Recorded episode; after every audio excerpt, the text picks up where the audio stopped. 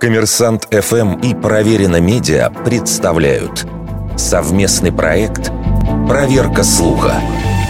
Правда ли, что режиссер фильма «Кинг-Конг» вдохновлялся сказкой Корнея Чуковского?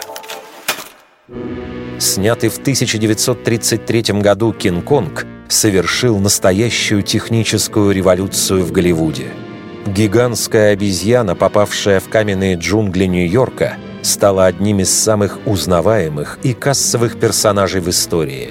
Есть мнение о том, что крестным отцом культового персонажа был поэт Чуковский.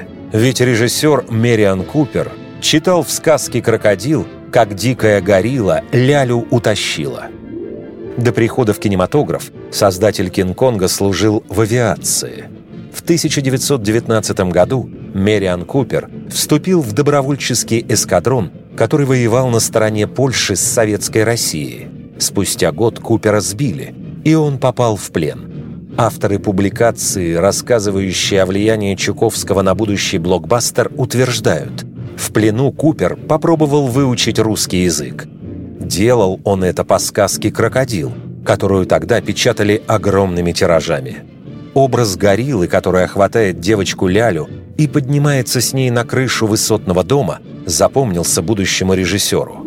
А вскоре Куперу приснился сон, где обезьяна забиралась уже на Empire State Building. В таком виде ход событий описан в статье 2006 года украинской газеты «Бизнес», самого раннего из найденных нами источников, где рассказывается о связи между Кинг-Конгом и Чуковским – но за год до выхода этой заметки американский историк кино Марк Васс опубликовал биографию Купера, где исследовал процесс создания его главного фильма.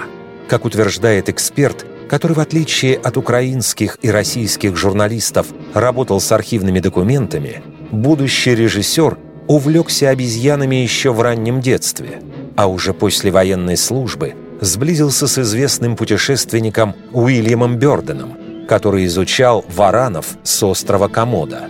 В поздней переписке Купер вспоминал, идея пришла ему в голову именно благодаря общению с другом.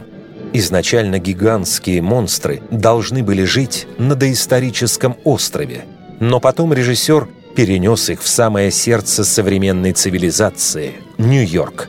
А кульминация истории – расстрел Кинг-Конга с самолетов на верхушке Empire State Building – появилась, когда Купер увидел аэроплан, пролетающий над небоскребом.